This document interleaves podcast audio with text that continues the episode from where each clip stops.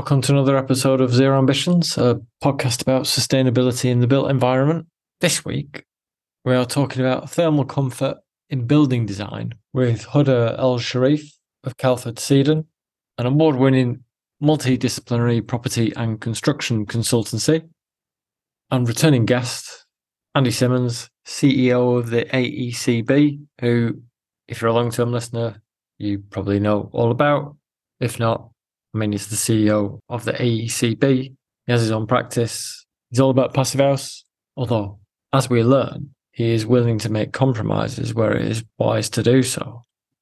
So, this episode came about because at the AECB's conference a couple of weeks ago, Jeff got to see Huda speak about some of the projects she's been working on, specifically with reference to uh, her adaptive thermal comfort model. Andy and Huda have been working on project based in Tanzania, Tanzania, as I thought we had to pronounce it before. Jeff came away from the conference incredibly impressed with Huda and he wanted to hear more. So he invited her on to talk about a project that she's been working on with Andy, in which thermal comfort and low impact design are essential components. At the timing of this was quite fortunate, unfortunate probably, in that we're talking about thermal comfort at the beginning of October, and it is an unseasonably warm October, which signals some significant change. Climate change, one might suggest. Anyway, this tells us, along with the experience of the last few years, that in the UK and Ireland, I mean, across all of Northern Europe, we need to be thinking differently about the way we design for thermal comfort because the temperature's changing and it's unpredictable. And really, we need to be thinking about adaptive design rather than building for the climate that we had 10, 15, 20, 30 years ago. Whilst the conversation is situated in the projects in East Africa, there's a lot we can take away. I mean, it was a really interesting conversation. I can see why Jeff was so enthusiastic about having Huda on and why Andy has been so enthusiastic about working with her because they have been and it seems warranted. We're well impressed. So, listen on. Talk about thermal comfort, recycling skills, thinking ahead for where things might be, air conditioning, its successes and failures are something that in the global north we really need to be thinking about because if you want resilient building stock, you can't be relying on it because it's incredibly energy intensive. And if energy generation is an issue and blackouts are an issue, as we were warned last year in the UK, that doesn't make for a particularly resilient system. And we also talk about mosquitoes and that, which, if you live in the south, that's going to matter more and more. I mean, Alex went back home to the south of France in the summer and he said it was getting unbearable down there. And that's only going to move north. Anyway, right, let's get into it. That'll come in in a minute. In the meantime, thank you to Calfordseaden for letting Huda join us for a portion of her afternoon. And if you haven't checked it already, check Retrofit Reimagined. Links in the show notes. There's more stuff still happening. The London event was brilliant. So props to everyone involved in that, particularly Sarah and Imi. All right. Cheers. Thanks for joining us. Hope you enjoy. Cool.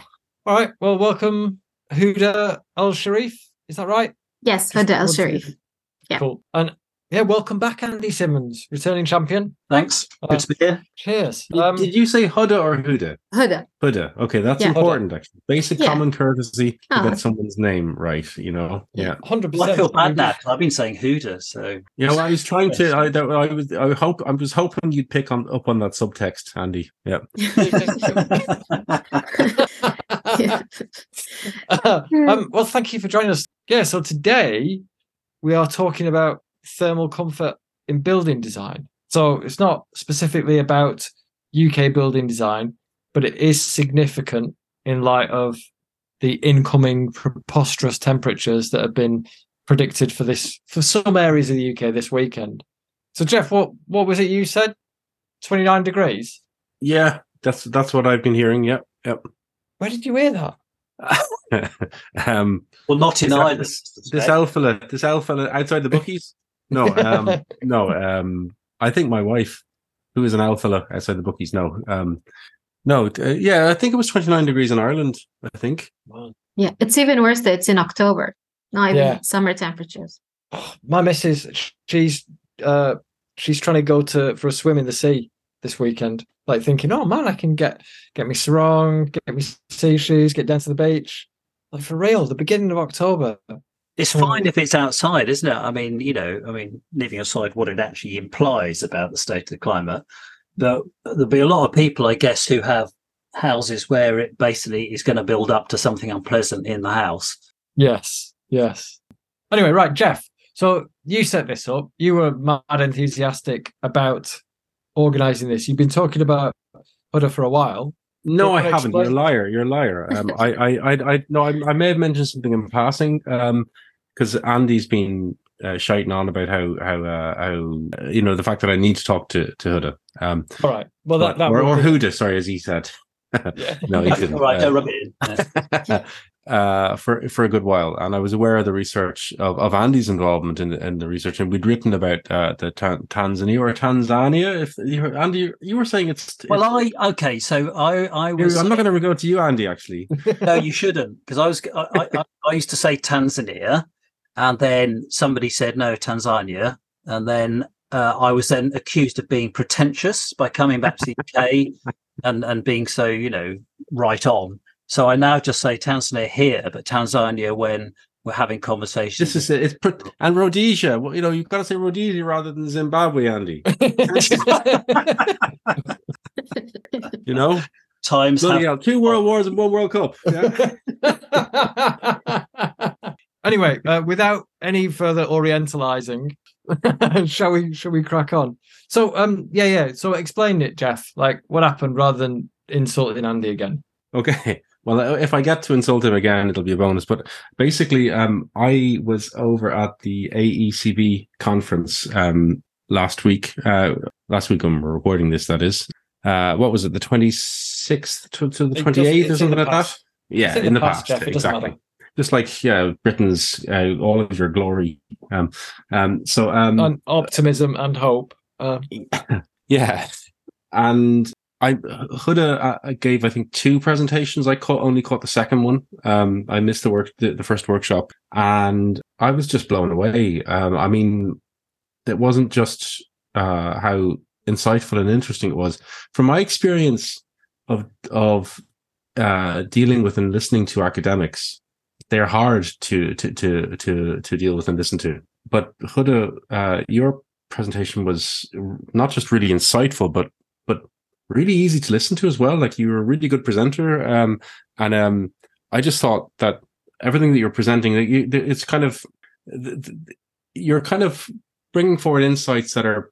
Uh, you know, uh, if I was too pious and dogmatic about um, approach, but what I think I know about sustainable building, it would be uncomfortable. But you know, uh, we we need to kind of uh, to to uh, to, to look at the evidence and see what it shows us. And and and I'm particularly interested in um, your uh, consideration uh, of uh, of the kind of the the user stuff, the socioeconomic elements of this, um, rather than just the technical stuff, uh, and whether that's in the context of um, Sudan or or Tanzania or Tanzania or uh, even closer to home. I think there's insights there uh, that are kind of universal, um, while while also uh, you know uh, taking account of the needs of people in specific areas. So yeah, uh, it was it was am- an amazing, one of the best presentations I've heard for sure. You know, um, Thank you. um, I'm delighted that you've that you've you've uh, agreed to to come here and kind of let, let our listeners kind of learn about it too. You know. Thank you. so you, so Huda, you suggested Andy come along as well. Yeah. Because you two, do you want to explain the work that you two have been doing? yeah. yeah. Shall I explain where this actually, well, how we met? If I could take you back to 1991. And we promise you'll have all the floor from there on in. I, I will, by Yeah. the way, I wasn't born in 1991. No, indeed. Okay. so, so I wasn't born in 1991 either. Um, in 1991, I set up a, uh, a an architectural and build practice with Adele Mills, my business partner, and even right from the off, we were involved with the AECB. So that's that network of you know network of enthusiasts, basically. And so, in a way, all of this that happened from here to meeting Huda and this new this third phase of enthusiasm which I'm experiencing was interwoven with you know conversations with AECB experts and and, and, and practitioners and so on. But basically, we, we kind of started out with the materials focus. So we're doing a lot of like uh, exploring of uh, round pole construction and rammed earth and clay plasters and stuff like that. We're of course interested in low energy, and we kind of ended up putting those together. I think we called it eco vernacular at some point. We work in Buckinghamshire, and then we sort of got involved with the AECB building standards and passive house, and we kind of went from not very good, not very well performing buildings to buildings that did actually work much better. That was that whole passive house experience, which then led to an ongoing exploration of building physics. So it became less about the standards and more about building physics. Um, particularly once you got into retrofit, you need to do a lot more thinking about retrofit, and it became a lot more interesting, technically interesting. So those were sort of periods of great enthusiasm, a lot of learning, and then we were approached by this Birmingham-based charity, Islamic Help, and what they asked us to do was to be taken across to Tanzania to learn about a project over there, and that was uh, it was like a it was not an orphanage, but it was a it was a, a project set up to look after orphan children, but to in a permaculture context. So lots of life skills, um, lots of sort of growing. Um, but th- I think it was thirty acre site, and they had a series of houses they built which weren't performing very well. So what they wanted to talk to us about was, uh, you know, could we could we redesign those houses and design a new house, in fact, for ten children. So that was the sort of beginning of a process of understanding a completely different country, completely different climate. And it was hugely exciting, you know, for us to do that. Even particularly in a way, because we'd, you know, we were in a different climate, we could turn all of our attention to draft proofing and airtightness upside down. So rather than airtight buildings using minimal energy, we, we had to sort of create the draftiest building we could, you know. So it mm. was a it was a very interesting period and the first thing we did was to build a test unit. So we understood some of what Huda understands, you know, very well. We found our way to understanding it through building physics, first principles stuff, and we persuaded them to build a test unit, which we filled full of Tinytag data loggers, and then learnt a lot about did our design decisions mean this building works well. So we realized we had made some mistakes, we tweaked them and learnt in that way, which is classic AECB kind of way of, of going about things. And then we finally got the opportunity to then build that 10 person house based on that experience. And whilst it is starting on site, we were approached by, I think this is how it worked, Huda, isn't it? You contacted us because you were doing a PhD, is that right? Yes. So um, I was doing my PhD about Sudan and building environmental buildings in that context. And I was interested in seeing other projects in Africa and how people took into consideration all the other aspects. And I was particularly trying to look at a, building where you weren't just focused on very very low cost solutions which is kind of the majority it's it's something like a, more of a modern house kind of thing but even with if it's taking using the vernacular uh, concepts So where we kind of got to with that was we, although they'd approached us because of our experience with, you know, low impact building materials, we kind of ended up taking a materials agnostic approach for two reasons. One is every area is different. And there weren't that many building materials there in that it was a, a sandy region. People were, villagers had their uh, little businesses, they had local block presses. They basically built sandcrete, made sandcrete blocks. So it was a cement based resource they were using, local sand, not hugely good blocks, but adequate to build one and two story structures. So we did look around a bit, see if we could find some rammed earth, you know, some construction quality soil to build, but it was really difficult. So what we thought we'd do is just design the building that made it the most comfortable, healthy, low energy building we could using the materials that people were using day to day rather than make it even more exotic for people. So concrete blocks, rubble filled solid walls, uh, timber roof structures and metal sheet roofing. So that was our starting point, which I think was a very good actually uh, starting position for this. So then when Huda approached us, we realized that we were all we were heading in the same direction uh, but we had some question we had some unanswered questions. Even the test unit we'd done had not answered some questions. And we'd been casting around. We had this idea that computational fluid dynamics mm. this this modeling software could help us answer these questions. I was kind of casting around who can do this for us who can do this for us. And who'd who'd have been doing this? So suddenly we was oh great she can you know she can answer some of our questions. And you started bringing it into your PhD work. So we were getting something out of it, and I think you did. You benefit yes. from. So, so I ended up um, building a, a three-zone model um, from my PhD, but I did use a lot of our discussions to form that basis, that understanding. The CFD modeling. The funny thing, Andy, is I actually didn't know how to do it. I knew how. I, I knew how to use DesignBuilder. I knew it had a CFD function. I was like, well, that shouldn't be too hard might as well try it. And I, I, I actually just watched a lot of YouTube videos and figured how to do it. I think I knew that. Yeah. right? Yeah. we were learning together, weren't we? Basically, yeah. we were learning together, and and just having somebody else to ask the, say, the questions of, you know, backwards yeah. and forwards was yeah. was really valuable because part of it was um, we wanted confidence to know that we were on the right track because building a ten person house, you know, with all our grand claims, this is going to be so cool to live in. It's going to be really effective at shading. You know, um, we didn't want to fall flat on our face, and we didn't. I just think it's important to, to, money, to, you know, either. I think it's important important to stop for a second here. Sorry for cutting you off. And I know Dan, you'll be annoyed at me um, for, for, the edit, but if it makes your life miserable, even better, right? Um, but bloody uses to keep it in. I think it's worth pausing for a second to look at the specifics again, just to go over that again, uh, Andy, uh, the specifics of, of what this build spec is, because, you know, uh, you mentioned making it as leaky as possible, but it sort of goes completely against. I mean, it's just, if I was to uh, uh, ask somebody what would be, you know, if if a passive house, thermal performance wise, is meant to be like the ideal, or whatever, what is the worst way you could build a house, supposedly, to to to uh, from from an energy performance perspective? So no insulation, check. Yeah. Uh, never mind triple glazing or double glazing. No bloody, no bloody glass, right? okay. No air tightness. Uh, no mechanical ventilation with heat recovery, anything like that. And okay. yeah, yeah, let's do that. Okay, that's it. You know, yeah. great. All right. Well, it's I'll, just I'll extraordinary. Say, yeah.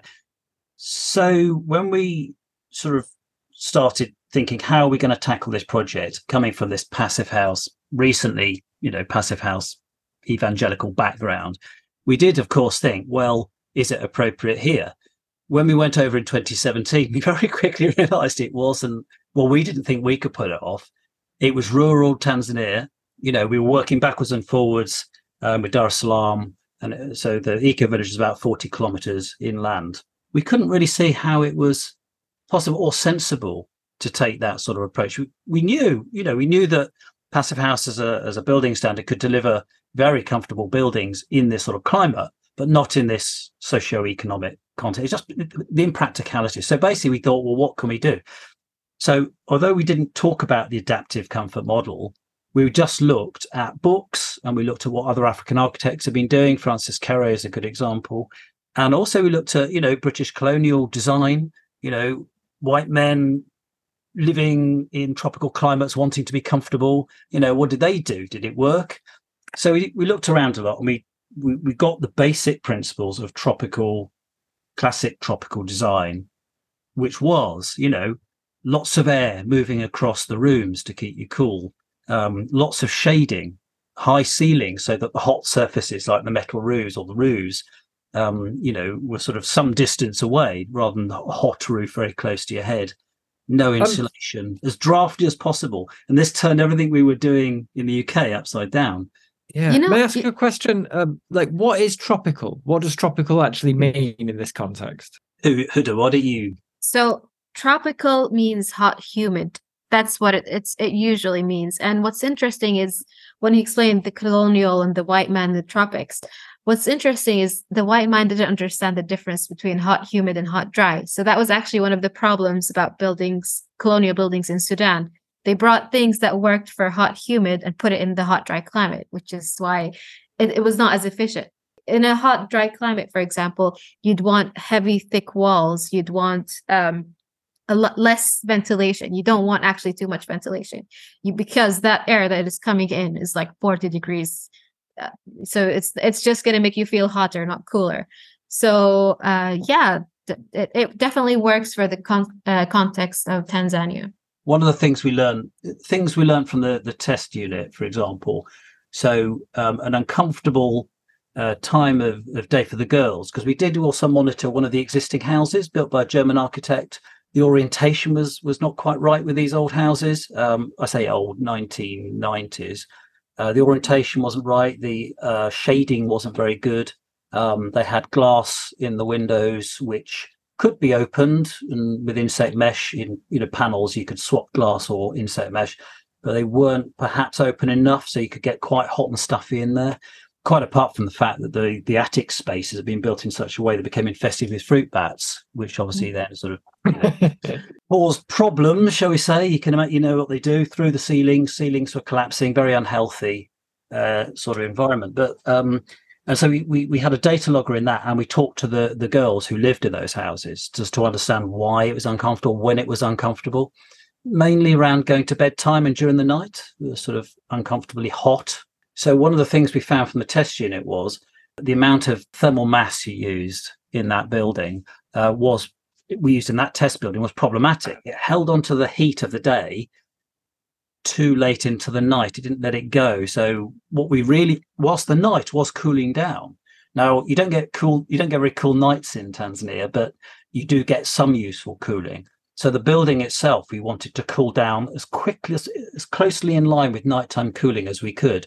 But the concrete blocks had already absorbed quite a lot of, of heat. So we decided we needed to reduce the amount of thermal mass. You know, those are sort of things we worked out through trial and error and uh, science, I suppose, that Huda probably knew, you know, implicitly from, I guess, her experience growing up in Sudan. Would you say that's, did you know those sort of things?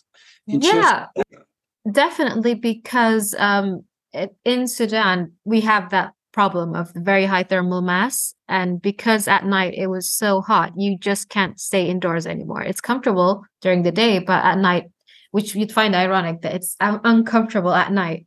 So what yeah. people used to do to adapt is just sleep outdoors.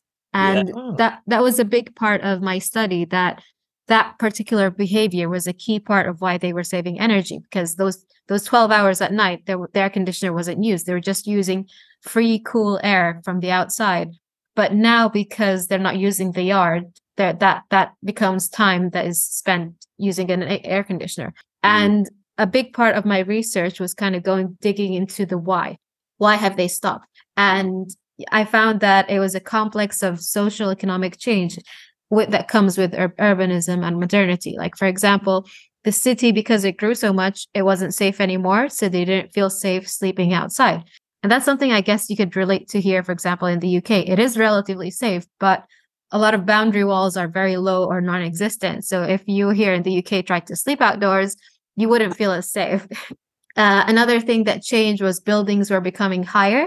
So people were no longer private in their own courtyards as they used to be. And privacy is a big part of their lifestyle. Another problem that they have was mosquitoes.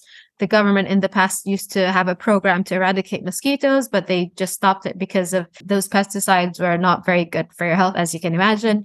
But because of that, there's just so many much mosquitoes and malaria, and people have kind of the, when choosing when you, like the easier option should they install a mosquito mesh or just use the air conditioner? So they, they chose the easier option which is the air conditioner. Can i talk and, about mosquitoes? Yeah.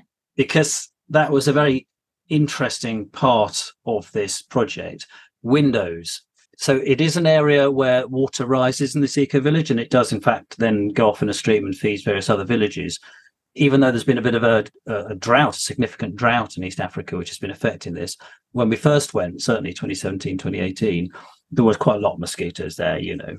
So it was a, a, a, significant part of the brief. So whilst you were creating plenty of ventilation, cooling air for the occupants, keep the mosquitoes out. And where do you do that? You know, bed nets, which I know you you you really don't like bed nets, and I can see why having yes. suffered that, you know, overly warm sleeping Yeah, because they really, really reduce the air rate and you Mm. cool by air Mhm. flowing through your body. And uh, when it would get really, really hot, I, sometimes I just I prefer the malaria, but other times, if if, if, if possible, I, I'd literally move the entire bed and put it right under the fan just Yeah. to be able to go to Yeah. sleep. Yeah. Well, in our experiments with insect mesh in the windows or in internal walls, we did notice that it really does cut down air movement, doesn't it? And you want in some some some weather, hot and humid, you really want that air movement. It is a, lifesaver moving across your body. So coming back to this, the challenge of windows. So there was a legal obligation on the um, uh, manager of the for the manager of the site to provide secure uh, window security. So if you look around houses around the, the area outside the boundaries of the eco village, uh, most people were not using glass. They would put up some sort of insect mesh material. Some of it was quite coarse. Some of it was proper insect mesh, you know, the right size. And then various versions of cast, you know, wrought iron um, security bars bolted out over the outside for security. So the girls needed the same thing. So there's one layer we needed there, security um, layer on the window. Insect mesh, insect protection was the other layer, and then of course privacy is the other layer. So what we worked, we met um, a couple of interesting architects working at, at a, a Danish initiative, and they had already further south built about a hundred homes. Um, and what they were experimenting was very similar things. So there's a number of people working in this area trying to pursue the same, you know, looking for these sort of solutions. And they had been experimenting with the design with a two story house um, to replace contemporary housing. Ground floor was living and kitchen, and then upstairs was the bedroom. It was based around a lightweight steel frame, and uh, it used shade netting, which I think technically is not the same size as insect netting, but they were using that as a combination of a bit of wind protection, uh, shading, and also insect um, uh, keeping insects out. And they basically experimented with the same things as us. What's the security issues? What's the privacy issues? And does it allow enough air movement across? So those hundred or so homes are actually now being monitored, uh, and, um, and and and sort of more PhD students, I think, are working on those. So we learned a lot as we were talking to them, and we'll learn a lot more from that over the next two or three years. But what we took from that was interesting understanding about mosquitoes. So um, apparently they fly low. So the higher you are, the less likely they are to enter.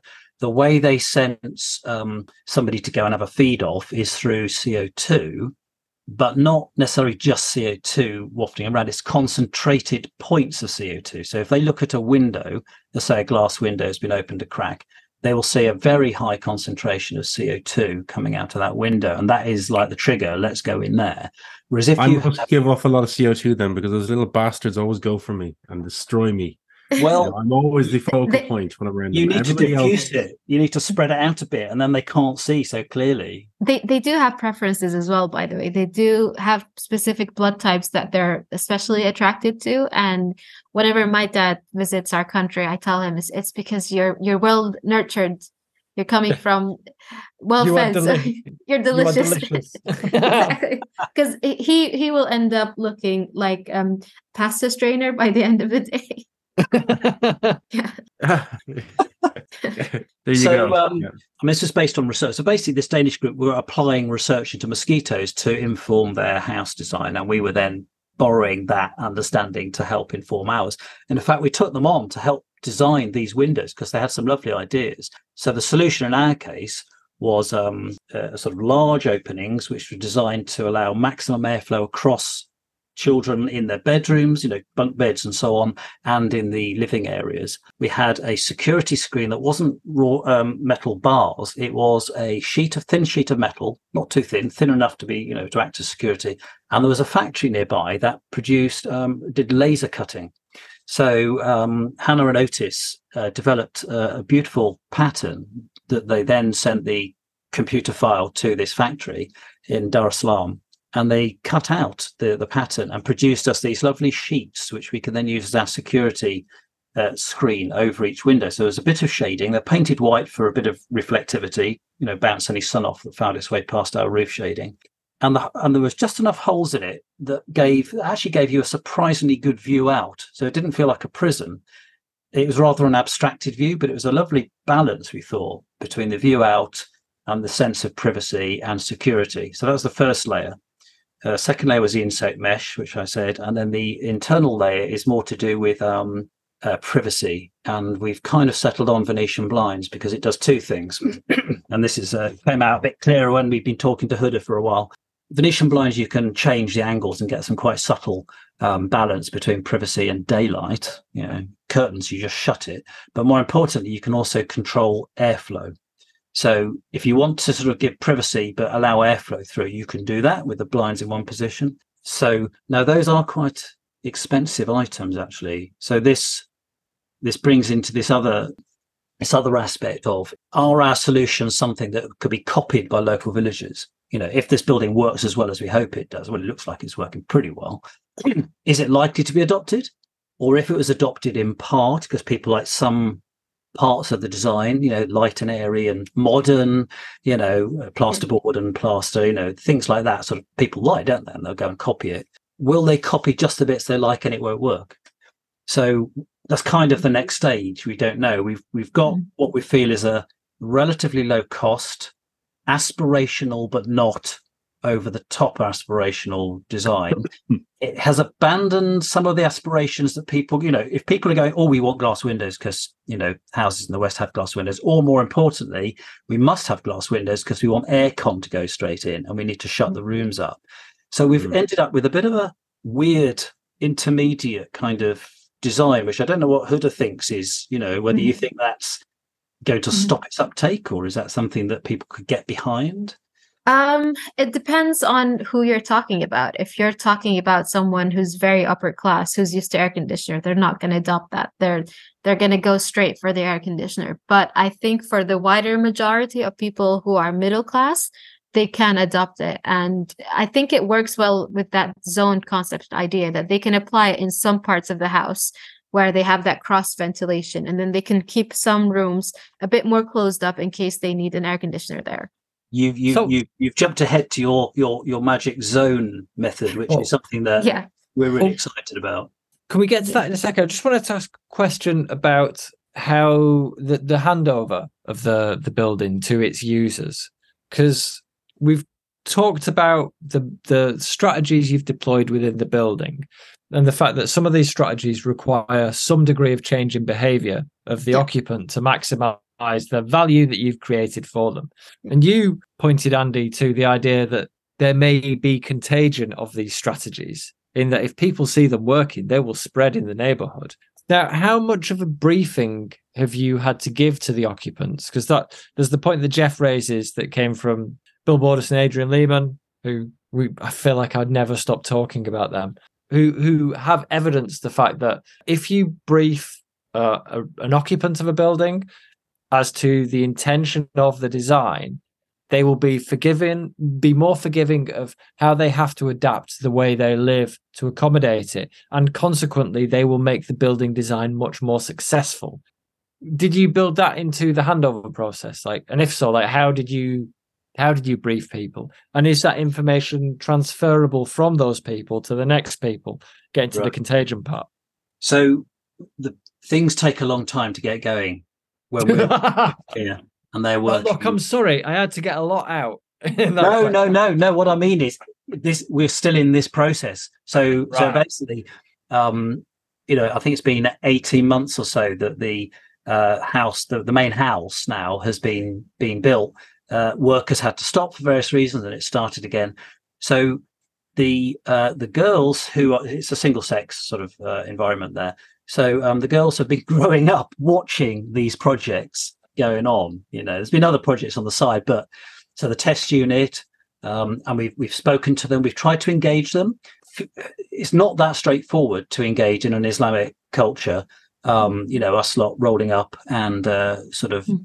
trying to get, uh, in a way, to get people to say, what they think honestly because we hear a lot you know uh, people trying to be polite you know yes of course we like it of course that's a good idea it's like well we know some of the things really could benefit from their hmm. their feedback so that's taken actually a while to build that level of will they come you know tell us what they really think so the girls haven't yet moved in because, um, well, because of stop and start nature of it. They're poised to move in now, but we've been having some engagement sessions with them last time we went, where um, they started doing little experiments like holding uh, curtains up at the doorway to see how it affected wind flow, and then to respond to how comfortable they they were with the curtain, without the curtain.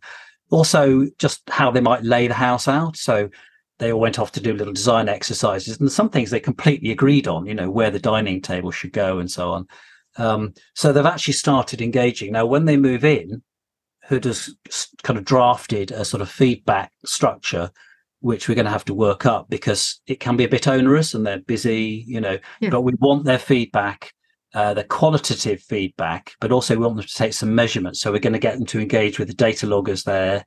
Uh, the farm manager is already taking monthly readings. He goes around the building and he sends us over the Tinytag data loggers, which then Huda and Archie at the AECB analyze, and we can read the matrix and see how things working from temperature and humidity point of view.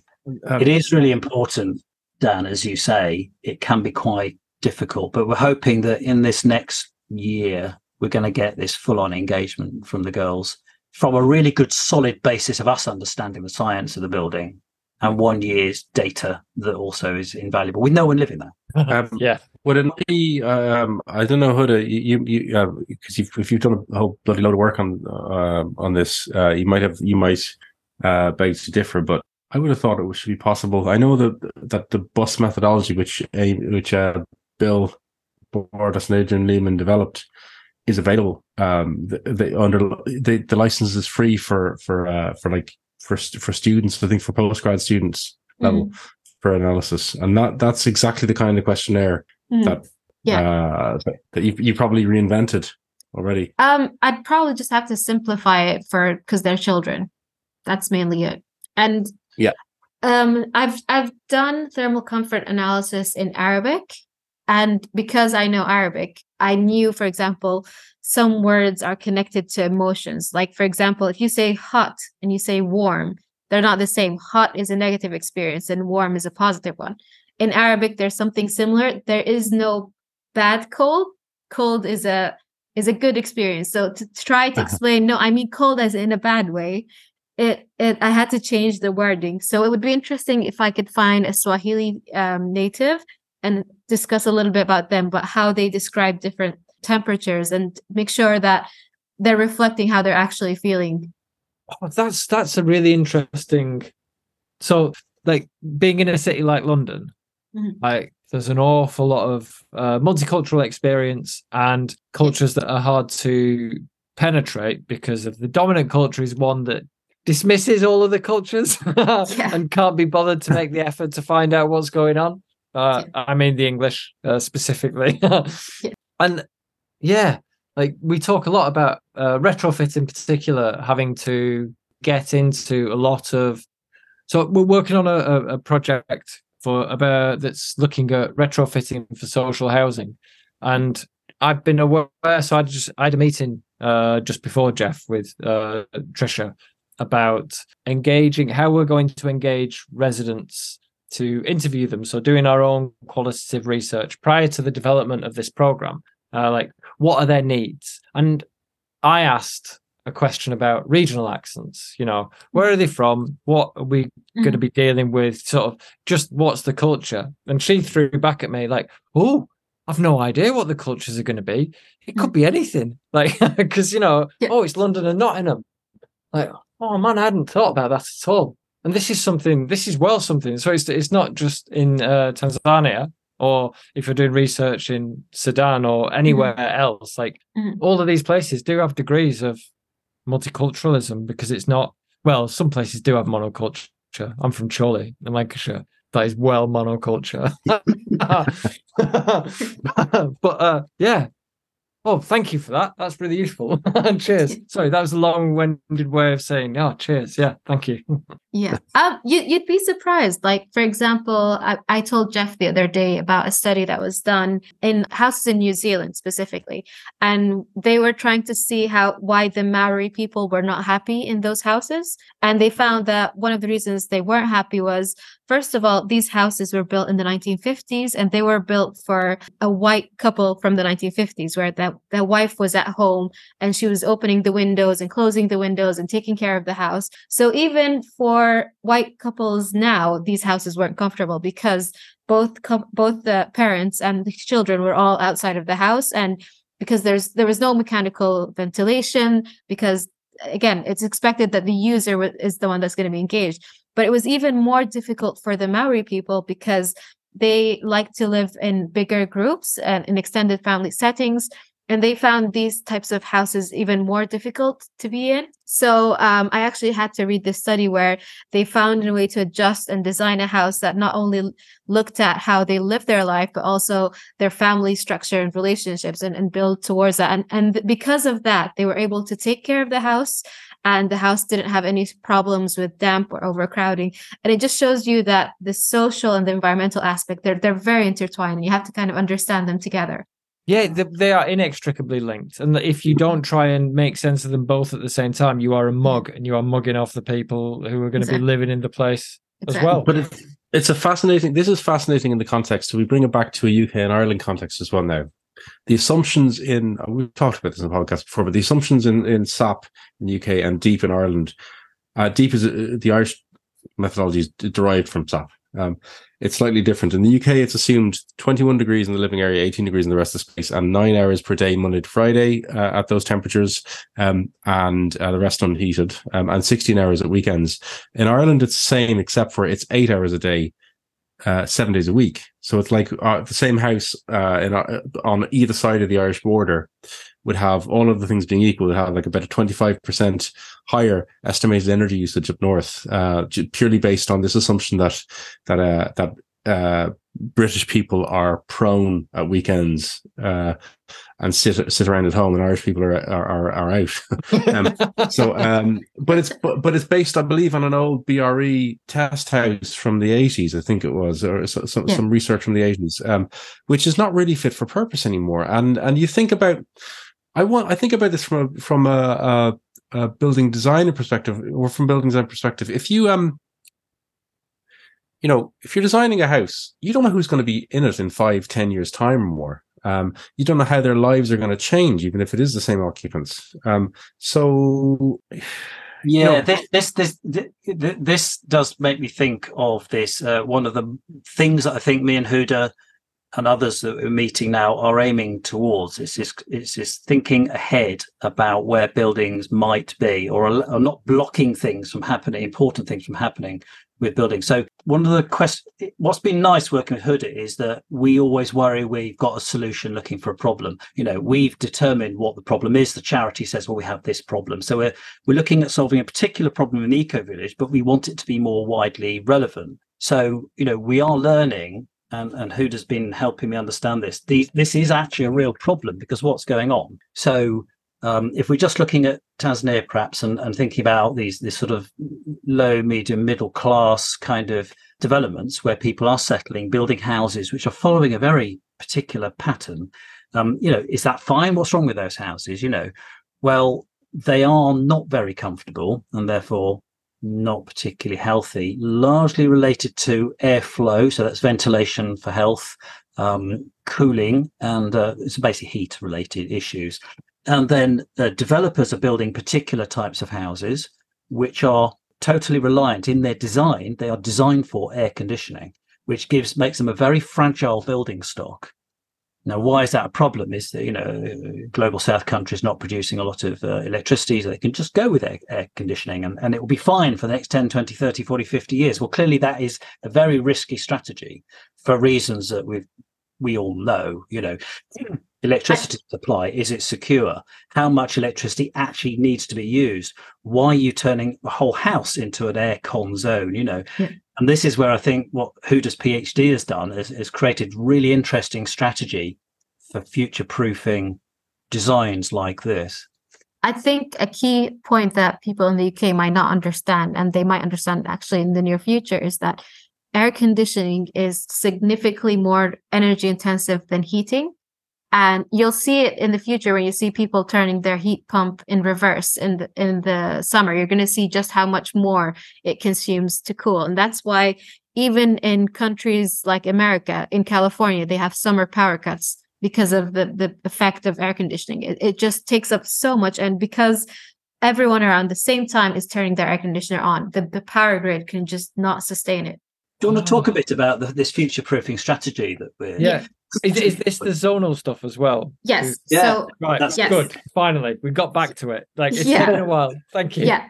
so um i'm i my research kind of reached the conclusion that with the, the houses in sudan the way they're using it and the way there's power cuts there uh, right now it's just a, it's a situation that is really really difficult to solve with one solution so it's really hard to get an air conditioned building because financially they can't but at the same time being naturally ventilated is is very difficult because it gets to like 40 45 degrees and there's also the fact that because it's an extended family setting, you have different types of users using the building at different times. You have retired people who are using it all day, and then uh, younger people who are coming at night and staying in their bedrooms. You have that conflict of social and private spaces. You have elder generations who want to be together, whereas the younger ones want to be in their own room with their own air conditioning. So the concept that I came up with is really very much based on what is already existing um, in vernacular architecture. And three particular um, sources of inspiration for me was one. In Iran, they had summer rooms and winter rooms. So basically, the house would be divided and their construction would be completely different. The summer rooms might be heavier, the winter rooms, and even the orientation, the glazing uh, amount but the problem with that is only wealthy families could afford that. You'd need a lot of land to have half the house out of use for the whole year. And you had uh, another inspiration I had was Susan Roaf's concept here in the UK of creating a cool refuge for vulnerable people. So, with um, a lot of the building stock in the UK not really prepared for high temperatures, vulnerable people in particular can't really regulate their temperatures and it affects them a lot. So, what she was suggesting is that people convert at least one room in their house into a cool refuge, whether that be um, shading it very well, putting it in a, a basement, for example, or just, for example, um, even like installing fans in that room, just somewhere for that person to be when there's an extreme heat wave. But again, that's like a temporary solution. Whereas I wanted something that people, because in our context, it's hot all year round. It's not a, a one month where you need to survive and then go back to your normal life. It's the, the entire year. So the concept was adapted again for for a hot, dry climate. So it would look different for a hot, humid climate. It would look different for a cold climate. It's in the fact that okay, so why don't we instead of trying to get the house to fulfill all these different needs, why don't we utilize different zones to meet different needs? So there would be a zone that is for air conditioning. And to optimize for air conditioning, you need that passive house concept of small, tight, simple, um, well shaded, lots of insulation. So you'd have a zone like that, which would usually be the bedrooms. And then you'd have somewhere where it would be comfortable during the day without an air conditioner, with just fans, which would be, for example, a living room, because then people can share that space. And um, I suggested that you design it in the place that is the best shaded area in the room because you won't have the air conditioner. And it will be a place where when there's a power cut, you can use it. And it works really well in the context of Sudan, especially because older people don't use the air conditioner much anyway, and they want a social space where they can all sit together. So again, it's it's fitting in all those different factors. And the final space that I suggested was using the roof space for sleeping. So the reason I said the roof space in particular is because of the security issue. Again, I acknowledge that this, the city has changed. You can't stay in the courtyard anymore. And also, building a semi enclosed structure in the roof shades the concrete below it. And uh, the reason I did that is because in my research, I found that concrete, when it's shaded, it's really, really good. It doesn't get very hot. But the moment you expose it, it becomes a lot worse than a metal roof because it, it heats up. It becomes like a battery. And that heat, it just keeps it all through the night. And, and I remember I monitored different types of houses. And the worst performing room was actually um, a concrete room that was really, really exposed. And it was hot during the day and hot during the night. And it w- performed worse even than a metal sheet roof because at least the metal sheet roof was cool at night. So in that um, roof space, you have to provide um, privacy, you have to provide shading. So you're, you're it's it would be very much similar to our design with the Tanzania project, just somewhere private, um, airy, lightweight. Because at night you want that heat to release and you want that metal roof to reflect back into the space. So I took those concepts, and while we were discussing in Tanzania, I told um, Andy the problem that I've been seeing in Sudan is people tend to get economically better. And when they do, the first thing they do is install an air conditioner and they install it just into the house. No planning, no choosing spaces, no nothing, just uh, just demolish a wall, put the air conditioner there.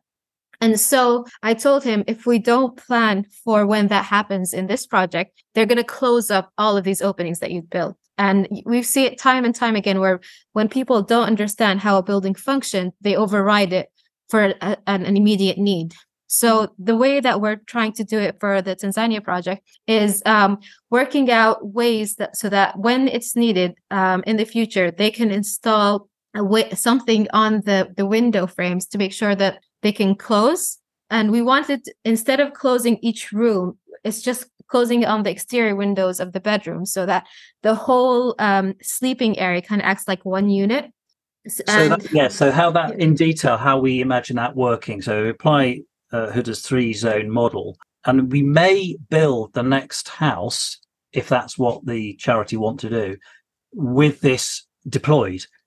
Yeah. Whereas our current house, we've designed it so it has a retrofit strategy. So yeah what we imagine this would look like. So in the bedroom wing, so basically the bedrooms are basically a dormitory separated by perforated walls. We treat that as one air conditioned space. So we would put a single glazing. We've we've run this through PHPP to check, you know, whether it might uh, uh, achieve passive house. And of course, that brings in. If we were designing this as a passive house, we'd have designed it as a slightly different shape. It's a slightly more inefficient shape, but it's not too bad actually. So we'd have single glazing, inward opening casements on the bedrooms they would have to be fairly airtight. So there would be some rubber gaskets involved in that. So doable, but you know, still a bit challenging in that context. We would have to close off the ceiling ventilation holes. So there'd be need to be a device that would would close that off. Now, whether we could do something with cloth, I don't know. That might be a bit challenging. We would have to put some insulation uh, around the walls, and we'd have to put some insulation over the ceiling. So it starts to get you know, a bit more challenging. Insulation is not something that's done in Tanzania, in rural Tanzania. Might be done for refrigeration equipment or something, but not building. So we're already into an uncomfortable zone. Anyway, that would be the plan for that. The living room would be the adaptive space where yeah. power cuts, you could still be in there and it's still functioning as a you know, as a, a, a, passively cooled space. In fact, the bedrooms in power cuts, you could open the windows up. And so it still can function as a passively cooled space. That's it has to be resilient. The bathrooms in real heat wave would be uncomfortable, but you're having a shower there, you know. Yeah. So it's actually less critical. So the three zone model would probably pan out like that in our current design. And the other thing I'll say is about what, what Huda's saying about concrete. So we have plasterboard ceiling. Um, the, now, because the house is within uh, a, sort of security fence in the eco village, if that was anywhere else, I think most people would think that's a bit insecure. You could climb up there on somebody's back and bash through the and and and, and Huda's rather hair-raising stories about what's going on in, in Sudan in terms of bullets flying through roofs and ceilings made me kind of think about this. If you're designing buildings for long-term you know, long term thinking, probably need more security there, and then using the roof. So Huda hopefully will find some time, we'll find some resources to get it to model solid concrete ceiling or a metal deck ceiling or something, which will give a bit more security, but won't carry this thermal mass problem mm-hmm. that we've got and and will allow people to use the roof space actually was another very potentially usable area yeah. so these are the sort of refinements we want to be working towards I am I'm fascinated by this. When you talk about these kinds of models, um, potentially uh, getting some sort of contagion or whatever, where they where they start, you know, because uh, really you want to see these things being being rolled out. And on the other hand, you talk about the fact that I mean, Huda, you talked about how uh, you hand these buildings over to people, and you know, in some cases, people are just going to try and lob an air conditioning system in, right? Um, exactly. Um, is there not a there's a real risk here with something like this that see, people will see something like this and think, ah, I'll have something a bit like that, and they'll come up with uh, their own mangled approach to it that that misses a bunch of the kind of key concepts. It doesn't have the design rigor about it. So how the hell do you protect against that? Do you kind of need to develop this into a standard? Do you need to? Uh, I'm going to saying this just to annoy Andy. Do you need to kind of productize it? Well, actually, for once, I'm not going to react to that because one of the things in a, in a, if I had another life, I would like to become a developer in Tanzania, and I would like to be servicing, you know, this sort of middle class uh, housing kind of market, and I'd like to come up with a design and build them speculatively and sell them. I'm really trying to annoy you now. It needs to become. This is the word that would would. It's like a finger. I'm going to become more and more zen the harder you try. it needs to be aspirational. Yeah. Well, now, now, that's a good point because we had a visit from a lorry driver while we were over there who went and spent some time in the house and he was wowed by it. And I said, Why is that lorry driver so excited by the house? he said something like, um, It's so great to see something innovative in Tanzania. It was something about, you know, uh, a, a, a pride that a local village could get something like this going because it was so forward looking it was light. It is light. It's light and it's airy. It has a feel of modernity about it and excitement, but it's actually not flashy and horrible and obviously really, really expensive. People can see it's made of concrete blocks, plaster, timber roof structure, uh, plasterboard. So kind of accessible. So I think there's something in that aspirational model. It doesn't have it doesn't have glass, so you might he might have said, "Oh God, this is some old ridiculous idea," you know. But because the windows were also quite stylish. I mean, if you've seen yeah. you've seen the photographs, yeah. when the light comes through those perforated windows, it is extremely stylish. And because that's what people really want in Africa, they want a modern looking house that still works with their lifestyle and the, their context. But so they don't want the modern way of living. It's more the, the aesthetic. Yeah. Is this a case for contemplating a practical application for MMC of some sort? Like something that could be locally produced? Because it's not like the the you mean designs... to modularize this. Yeah, yeah, like the well, steady on now. I don't know. I think the the the finding a plasma cutter factory that would do this um, perforated metal was was pretty amazing. But you know, that's that's a good, innovative, easy. You know, I can see that that that is something that is offsite fabrication. They off they made the windows offsite. however, however, can, yeah. yeah. Um, well, no, you can standardize window design and size from yes. a single source. You can smash out loads of them, so you bring the cost down to uh, mm-hmm its minimum, like get your uh, economy yeah. of scale built in. But like in terms of building materials, like you're working with local materials or localized sources of materials from which you can you build the blocks, like literally the blocks.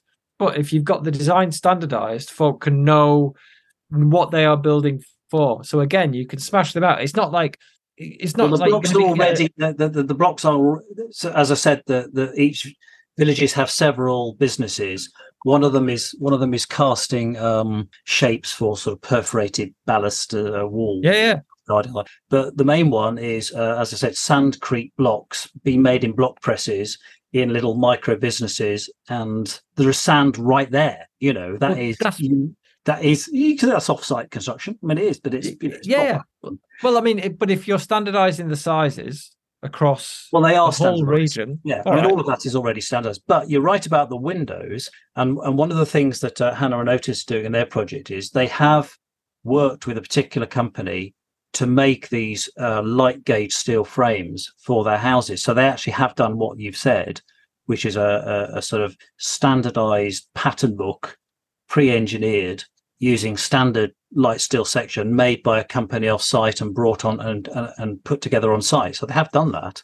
You can have your re- regional window salesman knocking about. The window units could easily be turned into something like that for sure. Yeah. yeah, I, I think the accessible aspect is a key part that we're not relying on imported products because in these countries because of the this um the currency difference any imported product, no matter how small it is, is expensive.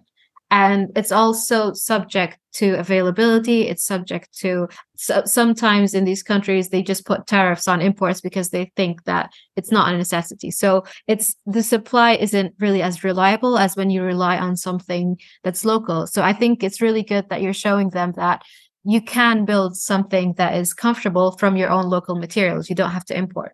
I think that I think we quite strongly, you know, believe that people should have access to what's around mm. them in order to put these buildings together. But we recognise we've designed in some critical elements. The windows are, well, maybe the window layers are not that critical. Again, it's a pattern language or a, bu- a book, you know, a design guide or just just copying.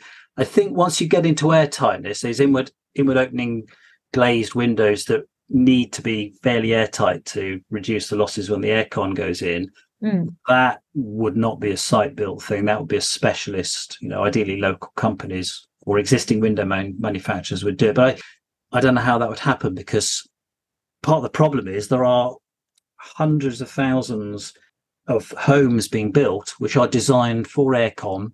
They're horrible you know there are so so that's the market that's where the kind of capital is going um, Mm. whether it's you know chinese funded developers or tanzanian funded developers you know they are building these sandcrete block homes with fully enclosed hot roofs uh, aircon low ceilings poor quality stuff. They're in their many many thousands I know what it is. What this really is. terrifying really This is um this is something for quite clearly for the UN's uh you, you know for our, our mates in the UN and this UN affiliated buildings action coalition. Um Mm. it's something that you you know ultimately this this is a kind of design template that needs to be done in building regulations in a country and uh and you need to be thinking about developing ways to engage with with uh the local local industry in terms of uh designers and tradespeople to Well, I'll tell you what, one good way might be when the president of Tanzania opens the, this building, which Ah. she, she will be doing. I think that could, Great. could give us a bit of a head start on engagement. So we could sort of see Yeah. what opportunities arise after that. One of the, um, I'm aware of the time, but one of the uh, insights that Huda gave us was, these various stories she has. What was the, um, your friend who, uh, when power cuts occur in her flat, she really becomes in, uninhabitable very quickly because that's obviously Yeah. what we're trying to avoid. Exactly. So um she was one of my research occupants and um I've actually she's a relative of mine and I visited her with my sisters and then a power cut happened and they all just lied on the floor. They could not stand anywhere. It was that hot. You, you can't even stand. And be, because it got so hot, um I actually monitored her house after I saw how hot it was. And within one hour of the power cut starting, so her her air conditioner would be on 18, the coolest it would go and then one hour later it's 40 degrees. That that that in itself is a shock to go from 18 to 40 in one hour. And it was really really hot and she had a really small balcony that she can't really use. So she'd stay in the car because her toddler is because like i said children are vulnerable. Her toddler can't regulate her temperature. So she had to stay in the car and turn on the air conditioner.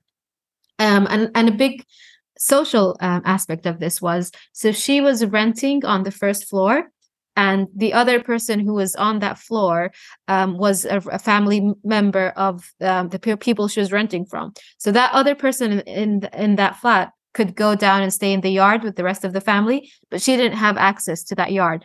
And I think that's a key uh, important point because a lot of people ask me in my research why I didn't look into apartment buildings, and I try to explain that's a completely different context. I was looking at places where people had access to a yard because once you don't have that access that completely changes the dynamic. You need to find a solution for when there's a power cut because people don't have access to um, a cool space anymore. Mm. One of the claims, well, quite rightly, um, justifiable claims of Passive House is that in a power cut, the building would in fact stay cool for many hours, you know, with the windows shut. And I guess the ventilation system still running. Uh, so people who can afford a, a passive house in those sort of climates would be sort of okay for a while. Uh, that that yeah, that's uh, until yeah until they can't anymore, and then it will be really really hot because yeah yeah. ca- Yeah. yeah Once the heat seeps in, uh, yeah. yeah because You know- at, at the end of the day the insulation would also keep the heat in so uh, with the air conditioner not there to kick it out anymore it's just I going to think be we'd be going in talking and there about yeah, that would be a, a serious series of, of power cuts. I think to lead to that. I mean, is the nature? I mean, at the moment, the nature of power cuts is intermittent. You say they're like Sudan, very regular. they're they're in most contexts in countries that I've seen, it's eight hours straight for three times a week. So that that is quite a lot. And That is uh, quite- the, the best house I saw could keep the cool in for like three hours. So I, I don't think you, even with a passive house, you could get it to survive the entire eight hours being comfortable without an air conditioner. I think our our dream really is to have buildings which can go between you know either zonal passive house performance or whole house Yeah. passive house performance and freewheeling, you know, Yeah. naturally cooled performance just for resilience. Yes. the this horrible middle ground of designing new buildings for aircon that then fail catastrophically is Yes. like the worst policy and you Yeah. know it, it feels like this this adaptive model needs to be considered in retrofit terms for the catastrophe that we know is down the line. Because if you're building buildings to only be able to exist with aircon you know aircon's not going to work all the time. Like that's Well, I think this is- all right information. So- you raise an interesting point here dan because of course this you know pa- passive house buildings in the uk are quite often you know described by people as you know now that buildings are much more energy efficient they can also overheat badly when in fact the reality is passive house buildings are, are less likely to overheat and in terms of adaptive comfort measures you can open the windows so you can do nighttime cooling if there's if that's available if we get hotter nights which we have had this year you have limited access to cooling. And of course, it's a much more urban environment. You've got security issues and insects. People might not want to open their windows for very good reason. So you are have problems then. And it's then people start thinking about cooling. But people are also already using adaptive behavior. They're putting shades over their windows. They're using trendy colored cloth to go outside, you know, to increase Yeah. shade heat wave. So we are starting to use those adaptive measures. I did something which felt really naughty the other day, which is quite bizarre. So I live in a, a EnerPHit, a passive house, um, uh, the, the, the sort of a retrofit standard for, for passive house. And we bought some fans, electric fans, standalone fans, because the boys, the teenagers, run quite hot. And uh, I hope you've been self-flagellating, Andy. I know. Well, it felt wrong. It felt like I wasn't allowed to do this in a passive house. How dare I use such an adaptive method to increase airflow? But it was really nice. And it was only because there was a period of time where the temperature had gone up to like 26 in the house, the, the criteria being not over 20, uh, sort of no more than 10% of the year over 25. So our building doesn't overheat in terms of passive house criteria, but occasionally in these heat waves, it will get up to 26. I don't like it. And just sitting there with the fan, it was wonderful. Why did I feel that was a sort of wrong thing to do? You know, because passive house people are zealots that's why Uh, Are they? Well, I'm a passive house person. Am I a yeah. zealot? well, you you've you've got a sort of uh, a, like a Catholic's He's guilt. being de-radicalized. Yeah. You're like somebody that- who's yeah. leaving the Church of Scientology. You've just wound up a lot of my colleagues with that. I'm defending you. Since he came up with this CarbonLite standard, he's changed, doesn't he? Going off the rails, yeah. oh, right. So aware that we No. we're, we're past the hour, I'm sure. What do we need to talk about before we wrap up? Like, what have we not talked about? Is there anything, any no, I, tales to tell? I feel we've covered most of it. And also because I need to catch the train. yeah. Yeah. Well, right. brilliant. Hard There we go. finish. Um, yeah.